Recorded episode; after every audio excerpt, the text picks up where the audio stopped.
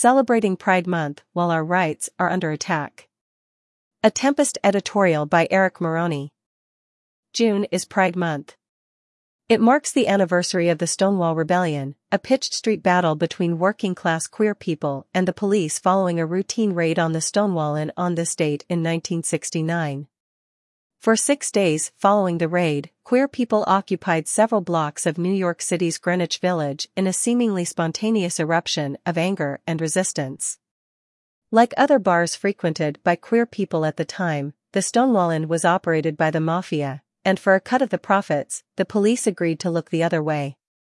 Despite this arrangement, periodic raids took place, and patrons were often roughed up or arrested for violating the city's gender-appropriate clothing statute.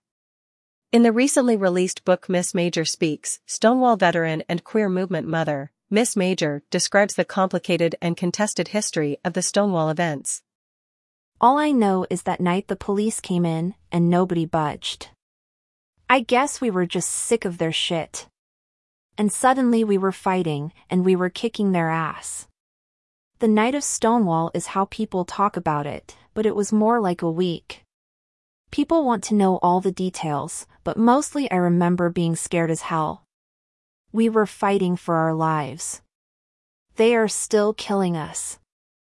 Stonewall and its legacy remain important to our understanding of queer resistance for many reasons. For one, the most precarious members of the LGBTQIA community, black and brown trans feminine people, as well as those making a living outside the formal economy, were at the forefront of the fight back, a dynamic that fueled the radicalism of the moment. 51 years later, amid the wave of protest following the police murder of George Floyd, another monumental action that centered the most precarious of the LGBTQIA community took place. Brooklyn Liberation, an action for black trans lives brought 15,000 people into the streets of New York in 2020 and is already recognized as a watershed moment in the history of trans liberation. It is an action that lifted the social and political struggles of trans people out of the margins and into the political moment's mainstream. Organized by the Okra Project, the Marsha P. Johnson Institute, GLITS, for the Gworls, and Black Trans Femmes in the Arts, the action marked the 18th day of protest in what has become known as the George Floyd Uprising and took place just days following the Trump administration's reversal of the Federal Health and Human Services LGBTQ anti-discrimination policy. Ian Field Stewart, a black trans feminine actor, storyteller, activist, and founder of the Okra Project addressed the crowd that day insisting, Today is the last day that a black trans woman fears for her life. The last day a black trans man fears occupying physical space. The last day that black non-binary people feel forced to fake themselves into a binary that doesn't exist. The protest embodied the true legacy of Stonewall and was characterized by both an air of defiance and celebration.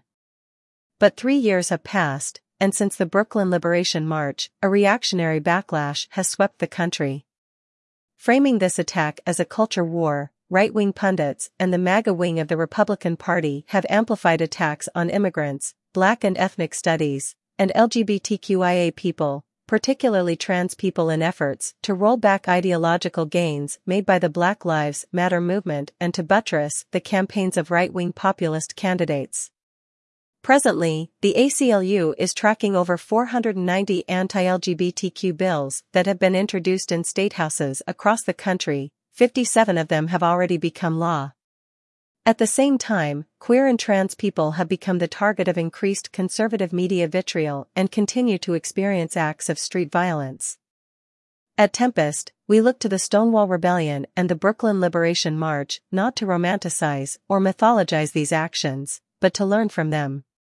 Notably, both actions draw our attention to the overlapping oppressions of race, gender, and sexuality, and remind us of the centrality of police in disciplining the boundaries of social locations under capitalism. Because queer and trans bodies are devalued by capital, they are often pushed into low-paying care work or work outside the formal economy, often in the form of sex work. This economic precarity leads to disproportionate contact with the carceral system. A 2018 report by the National Center for Trans Equality details. A history of bias, abuse, and profiling towards LGBTQ people by law enforcement, along with high rates of poverty, homelessness, and discrimination in schools and the workplace has contributed to disproportionate contacts with the justice system, leading to higher levels of incarceration.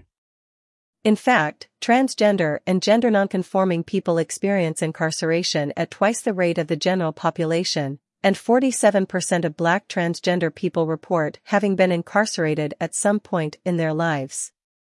These material realities inform a queer politics that is not concerned with corporate inclusion or multicultural representation, but one that addresses the harms of economic inequality and carceral logic, as well as the specific forms of oppression that queer and trans people experience.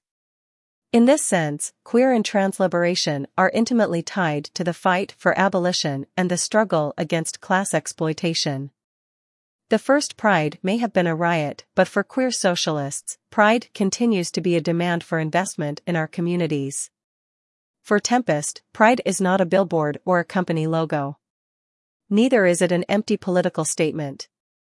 Instead, it is a commitment to understanding and fighting against the specific forms of gender discipline and oppression that queer people experience. Our pride is one that not only celebrates our identities and defends the hard-won rights of our movement, but also decriminalizes sex work, insists on needle exchange programs, demands free gender-affirming care for all, and presses for investments in housing and education. At this moment, we must rebuild movements for queer liberation, taking inspiration from those who have gone before. About the author Eric W. Maroney teaches English at Gateway Community College in New Haven, Connecticut. He is a member of the Tempest Collective.